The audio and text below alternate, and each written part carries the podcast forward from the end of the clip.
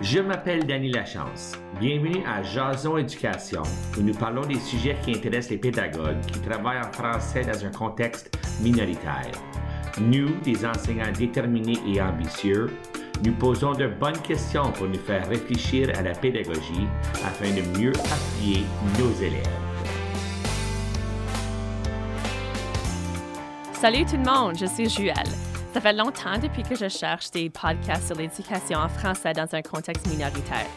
J'en ai pas trouvé, donc j'ai décidé d'en créer un. Bienvenue à Jason Éducation.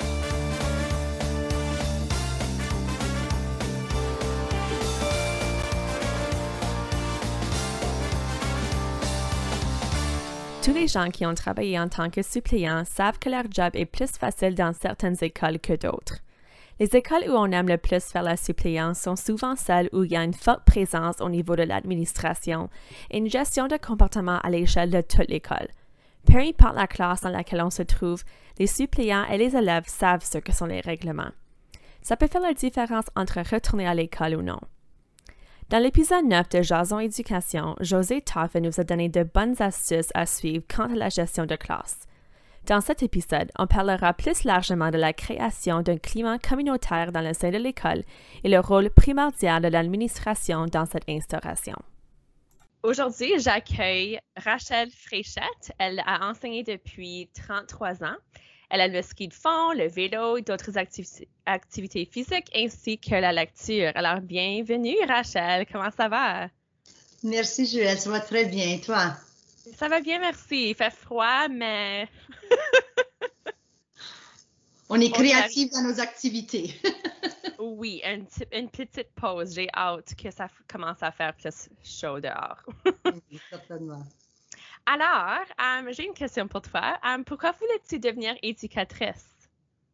Donc, euh, lorsque j'étais au secondaire, j'avais fait un peu de travail comme en de santé. Donc, mes deux carrières que je pensais peut-être faire, ce serait soit en sciences infirmières ou en, éducation, parce que, comme je dis, j'avais fait un peu d'expérience euh, en travail en euh, aide en soins de santé. Puis aussi, ben, j'avais au secondaire suivi un cours de leadership et puis on avait entraîné des équipes, animé des, des jeunes, euh, fait du plein air et puis c'était vraiment des expériences enrichissantes. Mais euh, vraiment, c'est ma passion pour le sport qui a gagné. Et puis, euh, j'ai décidé de poursuivre mes études en éducation physique à l'Université de Moncton. Oh, cool! Est-ce que tu habitais là-bas ou tu voulais juste changer de travail? C'est ça, je suis manitobaine, euh, née ici, mais euh, je voulais poursuivre mes études en français. Puis aussi, j'avais le désir de voyager, vivre une aventure, donc c'était un petit peu les deux en même temps. Euh, donc, euh, j'ai choisi l'Université de Moncton, mais vraiment, l'idée est venue parce que j'habitais avec euh, mon frère et ma belle-sœur parce que mes parents avaient déménagé à la campagne et je voulais finir mon secondaire en ville. Et eux poursuivaient leurs études en droit et en maîtrise en administration des affaires. Donc, ça m'a aidé un petit peu à savoir que j'étais pour avoir la famille pas loin. Donc, c'est la raison pour que j'ai continué à, l'Université de Moncton en éducation. Oh, Mais quelle chance, hein? Ça, ça a dû être une très bonne expérience. Excellente expérience, vraiment. Euh, euh, j'avais 17 ans, donc c'était vraiment une, ça ouvre les yeux. Um, j'ai euh, appris à adorer comme les Acadiens. Je trouvais que c'était, très semblable aux, Franco-Manitobains. J'ai eu la chance de jouer volleyball pour l'université pour deux ans. Euh, j'ai, eu toutes sortes de belles expériences euh, et je suis reconnaissante de ça. Mais j'ai décidé de revenir lorsque j'ai terminé mes études parce qu'il n'y avait pas beaucoup d'emploi au Nouveau-Brunswick à ce moment-là. Bien, on est heureux que tu sois revenu. Merci. Alors, j'ai eu le plaisir de travailler avec toi pendant quelques semaines et aussi de faire la suppléance dans ton école um, il y a quelques années. Et um, j'ai vu dans ton école et lorsque tu, on a travaillé ensemble que tu as, tu as juste le pouvoir de faire un climat super enrichissant pour les élèves, vraiment accueillant et euh, c'est quelque chose que j'admire beaucoup de, chez toi. Um, comment est-ce que tu instaures ce climat et pourquoi veux-tu le faire tellement? Bien, um, j'ose croire que dans chaque école, donc mon, séjour euh, jusqu'à mon dernier, euh, euh, travail comme directrice adjointe à l'école Précissant à partir de 2012-2018, que le climat, les relations étaient extrêmement importantes pour moi parce que l'éducation, c'est à la base relationnelle. Et euh, c'est lorsqu'on a la relation, le respect euh, de l'élève, de tes collègues, des parents, de l'administration, qu'on peut vraiment voir avancer et, voir le fruit de nos, de, nos efforts. Euh, donc, pour moi, le climat était vraiment, vraiment important. Et lorsque je suis arrivée à l'école Précision, il y avait quand même des défis et euh, surtout au niveau comportemental dans un premier temps. Et puis, c'est vraiment important qu'on regarde à créer un, climat où, euh, propice pour l'apprentissage euh, de tous nos élèves. Et c'est la raison qu'on a, on a commencé à travailler sur cette partie-là en premier, des interventions au niveau des comportements, avant d'avancer même avec des interventions pédagogiques. Oui, parce que je pense que tous les enseignants savent que si on n'arrive pas à gérer le comportement, c'est très dur à, à, enseigner en même temps. Oui, ils sont liés de très, très près les deux. Donc, c'est comme un peu l'œuf et la poule. Qu'est-ce qui tient? Qu qui Donc, euh, c'est certain qu'on doit, on doit regarder aux deux. Puis, euh, en général, le, les enfants vont réagir d'une façon. Il y a une raison derrière tout comportement. Il faut vraiment aller voir. Oui, absolument. Alors, um, alors tu, étais, tu as dit que tu étais directrice adjointe? Um, donc, uh, une bonne partie de ma carrière, j'ai passé au, au, collège de Williel, j'ai fait des séjours un petit peu à Christine l'Espérance, euh, et entre autres. Mais en 2012, euh, j'ai euh, j'ai eu le beau défi de, et j'ai accepté le poste comme directrice adjointe à, à l'école Précieux-Sang. et mon partenaire en direction était Robert Daigneault, donc j'ai été vraiment chanceuse de, de trouver, on était, je crois, une équipe qui a pu travailler très bien ensemble. Oui, c'est ça que moi j'ai vu. Je me rappelle quand j'ai fait beaucoup de suppléances chez vous et um, vous étiez très présent dans l'école. Je me rappelle au moins un, une fois ou deux fois pendant que j'enseignais un jour que um, vous étiez venu dans la classe, juste aller voir comment ça allait, puis vous avez vous aviez une présence. Les, les, les, élèves et les, les enseignants ne savaient jamais quand vous alliez rentrer dans la classe tellement vous étiez présent. J'imagine que ça fait une partie de, um, de comment vous avez réglé le comportement ou... Bien, en, partie, um, je, pense que si tu peux me permettre, je vais, parler rapidement de... On a, on a mis en place un système c'est basé sur la recherche, on a, eu des formations et quand on a vu que c'était vraiment euh, le défi qu'on on devait adresser en premier, on a, on a commencé à travailler à mettre le soutien au comportement positif en place. Donc, un système, c'est un système où l'ensemble de l'école travaille ensemble pour um, avoir des attentes uh, en commun. Donc, c'est comme un fil conducteur um, qui sont, et l'enseignement explicite des comportements, etc. Et c'est grâce au soutien au comportement positif et tout c'est un système qui prend comme de 3 à 5 ans à mettre en place. Donc, c'est pas du jour au lendemain qu'on voit les changements, mais c'est certain que euh, à mesure qu'on on, on, on, implantait euh, le soutien au comportement positif, on voyait ces changements-là. Euh, et c'est certain, être présent, l'enseignement des comportements, promouvoir c'est les comportements qu'on s'attend euh, et, les valeurs. Donc, nous, on avait nos valeurs à l'école précision, c'était euh, avec l'acronyme VRAI. Donc, V pour vivre en français, R, res, respectueux, A, actif et I, euh, inclusif. Et c'est à travers ces valeurs-là et les comportements attendus dans chacune des différentes zones de l'école qu'on a pu vraiment avoir des attentes à travers toute l'école et les jeunes, les élèves savaient ce, ce, qui s'était attendu d'eux, les enseignants étaient engagés à enseigner ces comportements et, on a bâti sur ça. C'était, c'est devenu vraiment le, le, pouls de notre école, la façon qu'on on, faisait de, des ralliements pour l'esprit d'école, etc. Tout était à travers notre, notre vrai. Oui, je me rappelle que vous, vous l'aviez dit um, le matin aux annonces. N'oubliez pas les comportements vrais. Oui, oui. Mais c'est ça, c'était constamment. Il fallait faire des rappels. On avait des, euh, euh, des, des, affiches sur le mur, des, euh, des, des, bannières qui indiquaient Dans chacune des zones de l'école, on avait les attentes par rapport à, à à notre vrai, qu'est-ce qu'on s'attend de chaque enfant dans ces zones-là.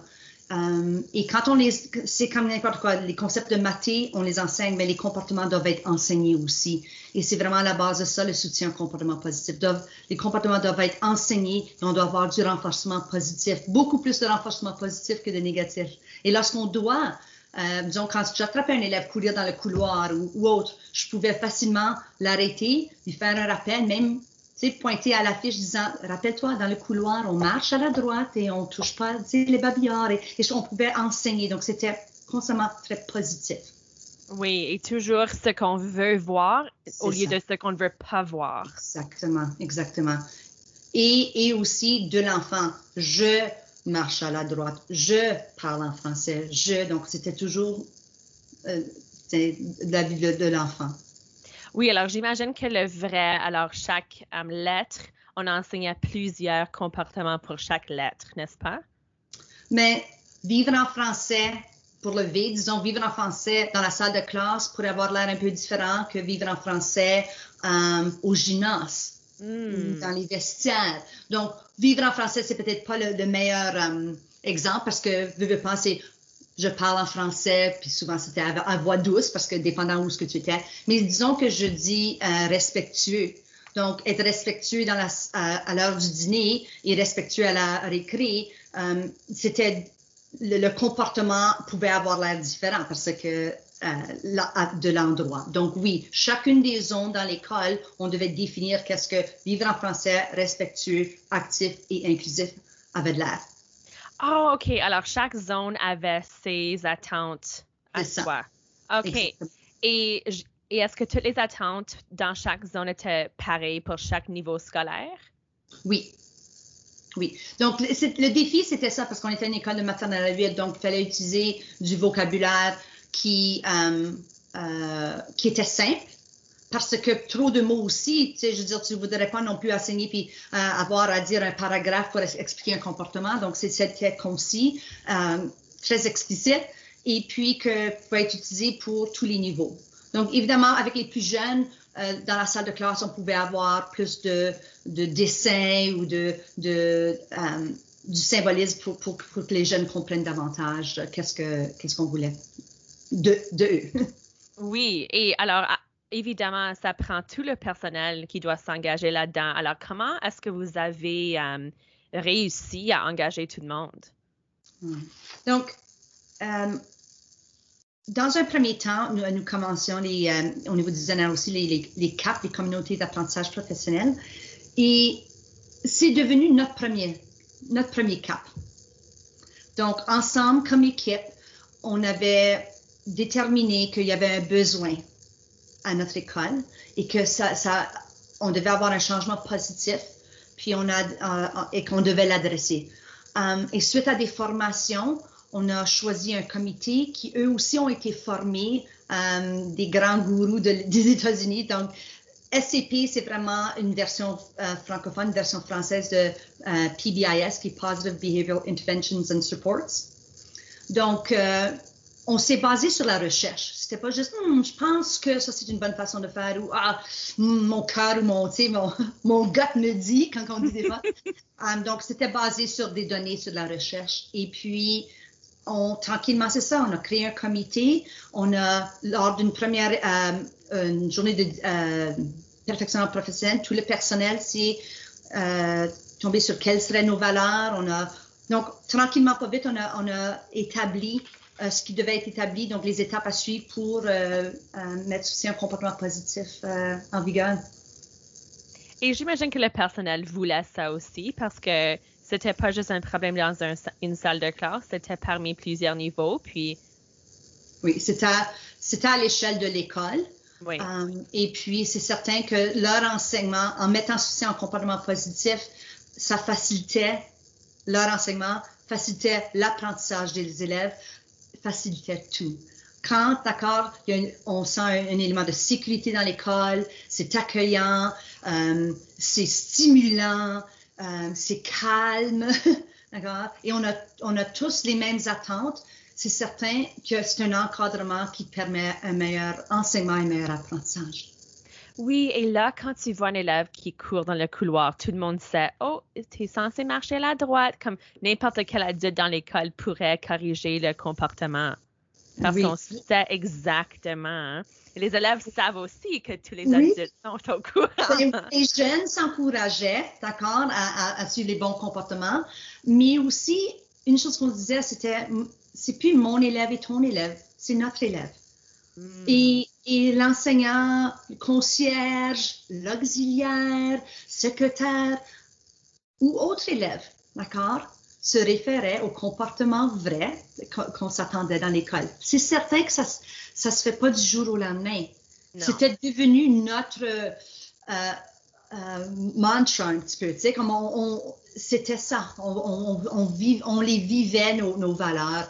Um, et même, il fallait, il les promouvoir. On avait des activités de promotion pour que ce soit tous les comportements vrais ou des fois on choisissait un. Donc, peut-être vie pour vivre en français et là, on faisait des activités pour promouvoir le français. Um, on avait des célébrations. Donc, les jeunes mettaient de l'effort dans parler à, parler en français, disons, pour les deux semaines de l'activité. C'est toujours assez court, de une à deux semaines.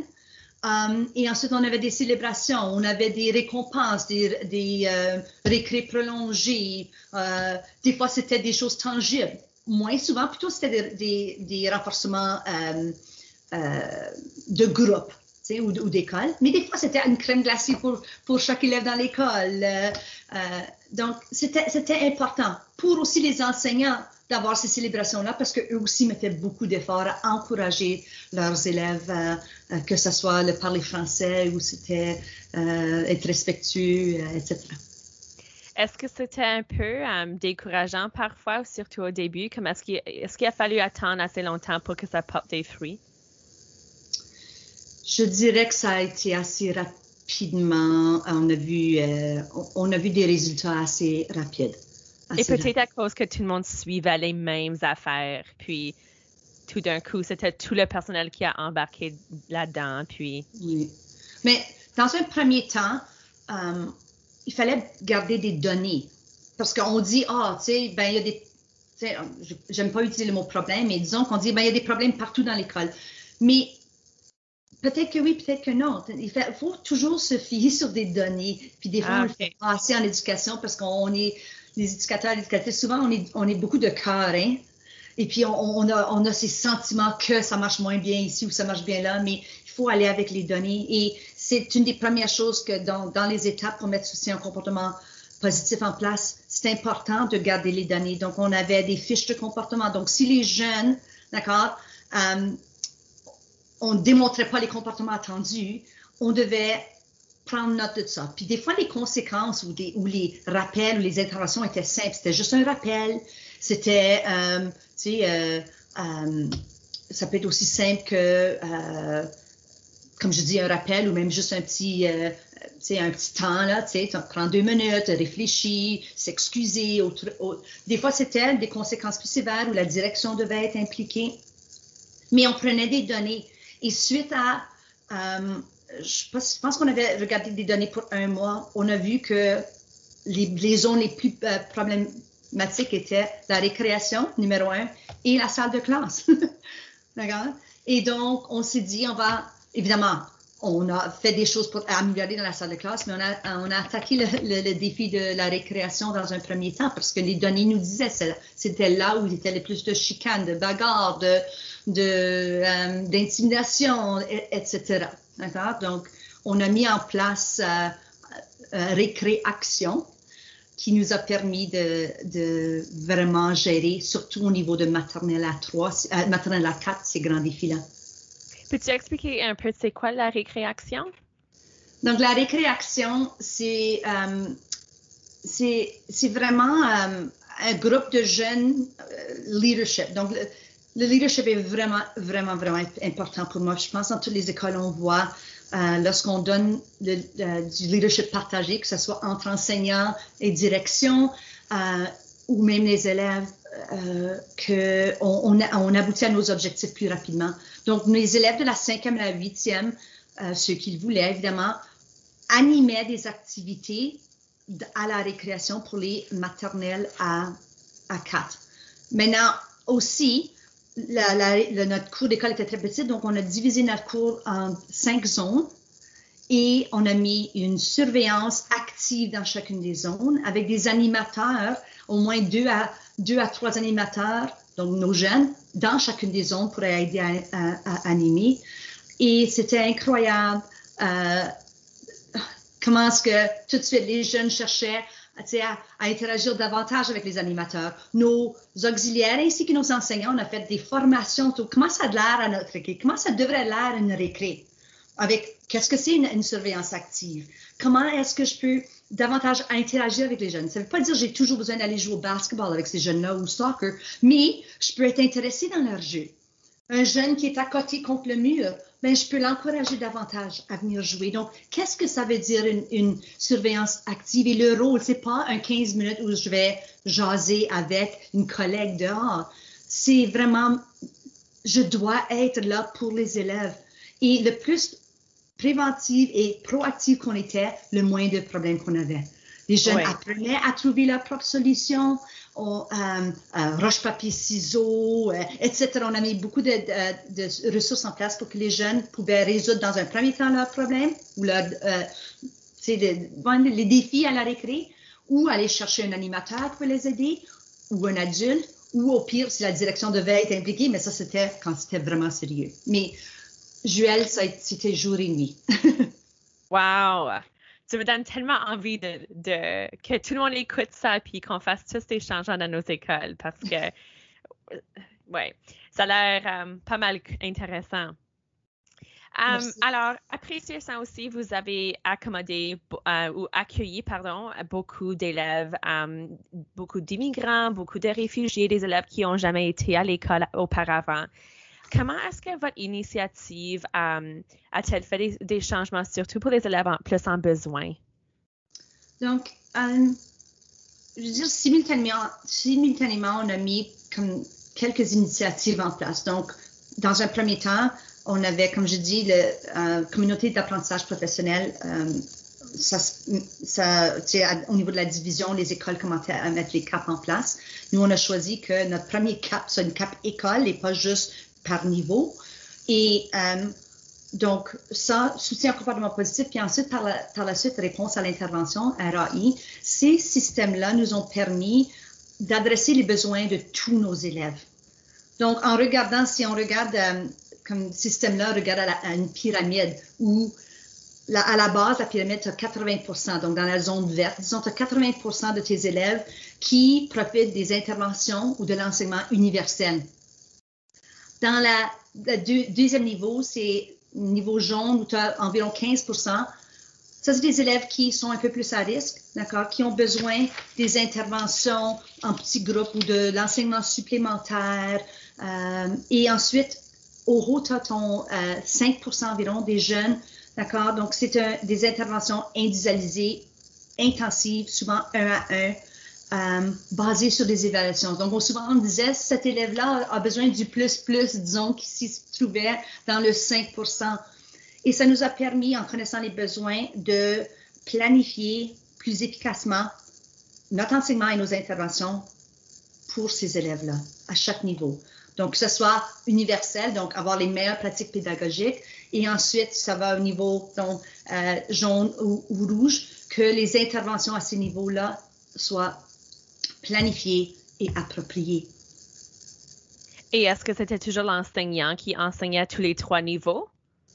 Euh, l'enseignant était surtout au niveau de, euh, universel, mais aussi au niveau euh, de la deuxième intervention zone jaune, où parfois l'enseignant devait avoir, tu sais, certains élèves devaient se faire enseigner à, à, nouveau, donc de façon supplémentaire. Souvent, l'équipe service aux élèves euh, en général, dans la zone jaune, l'équipe de service aux élèves euh, de l'école était impliquée et certainement au troisième niveau, au troisième palier, euh, service aux élèves visionnaires était impliqué.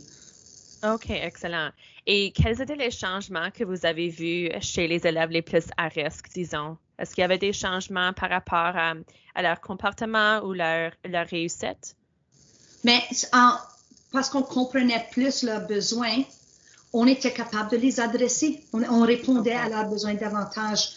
hein, parce qu'on a fait plus d'évaluation. Euh, euh, on a fait rentrer les intervenants ou les intervenants qui étaient formés davantage, que ce soit au niveau de euh, la lecture, au niveau des psychologues, etc. Donc, on a cherché, parce que, veux, veux pas, on a beaucoup de ressources dans une école, mais parfois, il faut aller, il faut aller à l'extérieur pour aller chercher les gens qui sont formés davantage. Et on était capable de avoir une programmation plus appropriée pour chacun de nos élèves. Dirais-tu que c'était comme un investissement de temps au début, mais qui a fait que après des mois qu'on avait gagné du temps? Parce que tu dis que tu avais vous avez pu faire plus d'évaluations. pour moi, ça indique que vous aviez plus de temps. Euh, je pense qu'on était juste plus efficace aussi. OK. en sachant davantage ce qu'on devait faire pour pouvoir euh, offrir un enseignement approprié pour, parce que chaque enfant apprend différemment. Mm-hmm. et, et, puis des fois, on, on espère qu'on enseigne dans une première fois, puis l'enfant va, va l'apprendre tout de suite. Mais si l'enfant apprend pas, tu sais, des fois, on va le réenseigner de la même façon. L'enfant va pas encore. Donc, c'est cette question-là. Je pense que les enseignants ont, ont, mieux compris que leur rôle était davantage comment est-ce que je vais m'assurer que l'enfant a appris? pas juste, je vais m'assurer de l'enseigner. Je dois mhm. m'assurer que l'enfant l'ait appris. Et ça, ça veut dire avoir un petit shift aussi. Oui, ben, pour tout le monde, hein, j'imagine que tout le monde a beaucoup, beaucoup appris. Oui. Um, alors, comme Jazo Éducation parle beaucoup de comment encourager le français à parler, surtout dans ce contexte minoritaire dans lequel on vit, alors, ça m'intéresse beaucoup de savoir aussi le, le V dans vrai. Comment vous avez pu créer ce climat où ce que le français, ça se parle davantage? Parce que quand j'ai fait la suppléance, j'ai fait la suppléance dans plusieurs écoles de la DSFM. Chez vous, c'était une école où ce qu'on parle le plus de français, comme c'est vraiment pas comparable. Alors que, euh, oui, c'est ça. Ben, premièrement, merci parce que c'est certain qu'entendre ça, ça, ça, fait du bien. puis que c'est pas évident, malgré qu'on est dans une division euh, euh, auparavant, parce que je ne suis plus à, la division, mais une division francophone, c'est toujours notre premier, premier mandat, c'est d'avoir de, de, à l'apprentissage ou à, du français. Donc, étant donné que c'est la mission de la division de, de toutes nos écoles. Le V apparaissait, vivre en français, c'était partie de notre, c'était notre première valeur. Et donc, les attentes étaient claires, c'était affiché partout, positivement, comment est-ce qu'on vit en français, euh, comment est-ce qu'on joue en français, comment est-ce qu'on mange en français, comment est-ce qu'on... Donc, c'est cette question-là de, le voir, et c'était affiché partout, c'était encouragé et pas chicaner. Encore, c'est un comportement positif, c'est des comportements qu'on s'attend des, des, élèves, mais il fallait le, avoir du renforcement positif. On faisait beaucoup d'activités pour promouvoir le français, de célébrer leur effort de parler en français. Um, euh, et puis, euh, c'était quelque chose que toute la communauté scolaire euh, qui a embarqué là-dedans une des choses avec le soutien au comportement positif, c'était pas juste les élèves et la, direction qui étaient. On voyait nos, comme je dis, le personnel de soutien qui était engagé là-dedans, même notre garderie. D'accord? On voyait des choses qu'on faisait dans l'école. Euh, les éducatrices à la garderie encourageaient parce que c'était nos élèves avant et après l'école aussi, même avec les petits. Donc, c'était partie de, de, qui on était. Puis c'est certain que c'était pas facile pour tous les jeunes, mais on l'encourageait, on continuait, on n'arrêtait pas. Il fallait encourager. Wow, c'est cool. J'entends, j'ai vraiment vu ce climat, cette communauté, cette grande famille quand, quand j'étais là. Alors, ben oui, félicitations, c'est pas mal incroyable. Mais, oui, c'est moi qui te parle aujourd'hui, mais c'est c'est toute la communauté, c'est le succès de toute la communauté parce que um, si on si on travaillait pas tout ensemble, on n'aurait pas réussi ça. Mais, mais il faut dire que um, Robert et moi, on était passionnés par ça et puis je pense que ça a découlé puis ça, ça a aidé certainement le personnel à, à voir que euh, notre vision était claire et puis qu'on était pour y arriver. Oui, absolument. Alors, une autre manière ou une autre raison pour laquelle je t'admire beaucoup, c'est ta discipline. Et alors, je me rappelle il y a quelques années, je me rappelle d'un moment où tu marchais main en main avec un élève, un nouvel élève que tu venais de rencontrer avec des besoins émotionnels et comportementaux.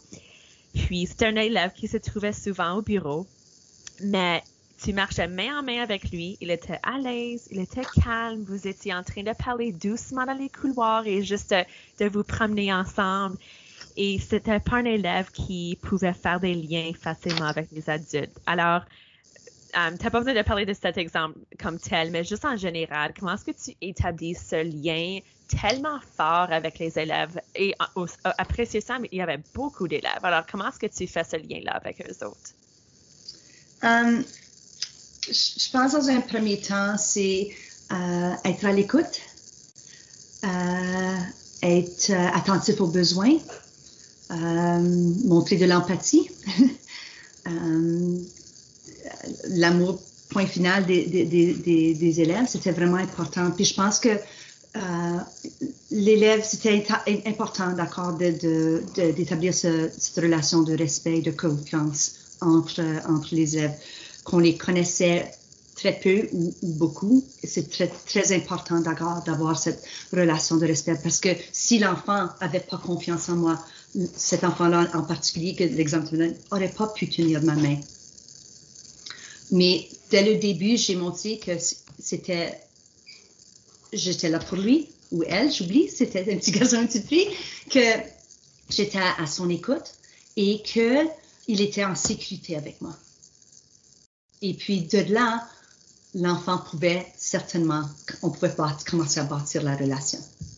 Alors, disons que dans la cour d'école, il y a un problème qui arrive pas à se faire résoudre um, avec les, élèves de récréation ou d'un um, euh, d'un membre du personnel dehors et ça vient à la direction. Comment est-ce que tu commencerais à, à parler aux jeunes qui a été envoyé au bureau? en général, je veux comprendre la situation. Donc, je, donne, au moins que l'enfant est dans un état, euh, euh, dans une zone rouge là où, il, ou elle n'est pas en mesure de s'exprimer. Mais des fois, c'était juste ça aussi. Euh, j'éloignais l'enfant de la situation, si l'enfant était en mesure de me suivre aussi. Et puis, donnais le temps à retrouver son calme pour qu'on puisse s'en parler. Ensuite, j'essayais de comprendre la situation. Donc, je donnais droit de parole en premier euh, pour me comprendre. Et si je devais comprendre davantage avant de, de, de, mettre conséquences ou autres, il fallait que je parle à d'autres enfants ou d'autres adultes. Je, voulais clarifier la situation, d'accord, pour que l'enfant a vraiment senti comme si je l'ai écouté, d'accord, et j'ai son bien-être, c'est en, en, en, en, vue. Donc, vraiment, l'écoute et communication sont tellement clés. Parfois, il fallait mettre des conséquences difficiles en place. C'est certain, c'était pas toujours, euh, euh, tu on n'avait pas toujours le paire de lunettes roses. Là, euh, il y a des comportements qui exigeaient que, que ce soit des conséquences assez sévères, que ce soit des renvois internes ou des renvois extérieurs. mais à mesure que le soutien au comportement positif était en place, on avait de moins en moins de ces, de ces situations-là. D'accord? Donc, oui, je pense que euh, l'écoute, l'enfant retrouve son calme, écouter, mieux comprendre pour ensuite trouver des solutions. Il y a toujours des solutions.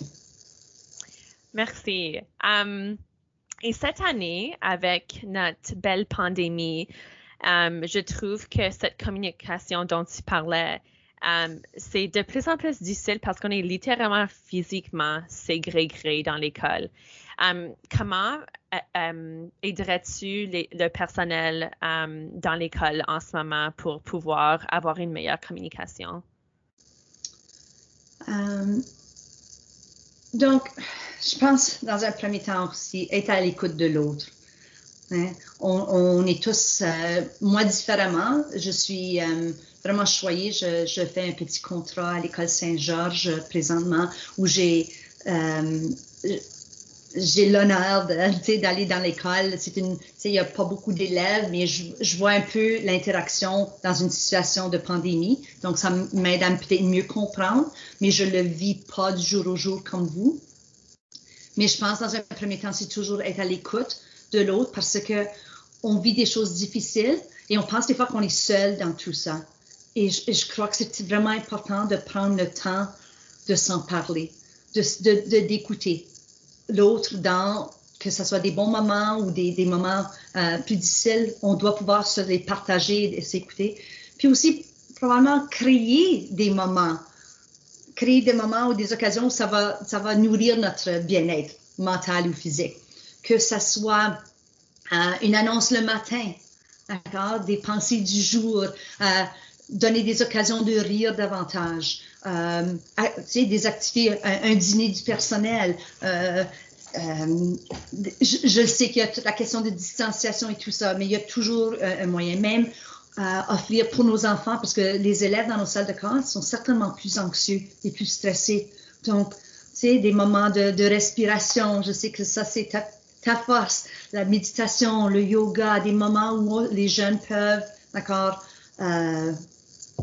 et les adultes juste être dans le moment et de réaliser qu'on va être correct, on est en sécurité et puis euh, que, on va s'en sortir. Oui, merci. Alors, une dernière question. Tu as fait toute une carrière et je voulais juste que tu nous partages quelque chose que tu avais fait qui t'a rendu tellement fier de toi-même. Euh, c'est difficile de parler de soi comme ça, de dire fier de moi-même. Je sais, je sais, je pose toujours des questions. C'est certain, de tout ce que je t'ai parlé, mon séjour à, à, à, toutes mes écoles, euh, ce qu'on a pu accomplir après ça a été vraiment, vraiment spécial. Mais un moment, des moments aha que j'ai vécu euh, dans ma carrière, c'est euh, lorsque j'étais au collège Uriel. Et puis, on a mis en, place le projet Ubuntu, qui était un projet humanitaire suite à un documentaire qu'on avait vu en 2006 euh, d'une dame, Nicole Pajot, qui avait déménagé d'Edmonton pour aller à Kigali, à Kimironko, un petit village euh, à Kigali, pour, au Rwanda, pour aider les veuves et les orphelins survivants du génocide euh, du Rwanda en, 1994. En voyant ça, on s'est dit, on veut tout de suite s'impliquer. Donc, euh, mon époux, moi et deux autres enseignants, euh, Christina Dash et Dave Rondeau du Collège Juliel, on a décidé, on veut faire quelque chose ici au Collège Juliel. Donc, de là, on a commencé à, à prélever des fonds euh, pour envoyer au Rwanda dans un premier temps. Puis ensuite, on s'est dit, quoi mieux de pouvoir se rendre là avec des groupes d'élèves. Donc, notre projet humanitaire est devenu un projet où on a, toute, l'année, on faisait des, des, activités pour euh, soit vendre les produits que les mamans faisaient pour euh, leur aider et aussi prélever des fonds pour aller en voyage là. Euh, donc, on a réussi à faire cinq voyages avec donc plus de 150 élèves, parents, enseignants qui se sont rendus au Rwanda pour appuyer les veuves et les, et, les orphelins de Kimironko. Euh, ça a changé ma vie. Wow, ouais. Ça a changé la vie, je crois, de, beaucoup de, de, jeunes et, adultes. Et puis, euh, oui, c'était vraiment un, moment spécial. Malheureusement, en 2015, on était censé faire un voyage. Um, et ensuite, c'était l'année où il y avait Ebola qui, donc, pour précaution, on, a, on a annulé le voyage et par la suite, le projet s'est éteint. tranquillement. Mais vraiment, ça, ça demeure euh, vraiment un moment euh, incroyable. Donc, en 2007 et 2015, là, euh, ce travail mental, là, pour pouvoir rencontrer ces moments qui étaient survivants de, quelque chose d'affreux et puis le, courage qu'ils avaient. Je peux dire que c'était vraiment un moment spécial. Super. Ben, merci tellement d'avoir pris le temps, Rachel, de me jaser. Um, je sais que beaucoup de personnes vont vraiment apprécier ça. Alors, merci de ton temps. Merci, Joël, de m'avoir demandé. Ça a été un vrai plaisir. Merci à Envol 91 FM pour l'appui, l'équipement et la diffusion des épisodes de Jason Éducation. Pour ne jamais manquer un épisode, abonnez-vous à Jason Éducation sur votre appli de balado préféré. Je vous invite également à évaluer le balado sur iTunes ou SoundCloud pour aider d'autres enseignants à améliorer leur pédagogie et appuyer leurs élèves.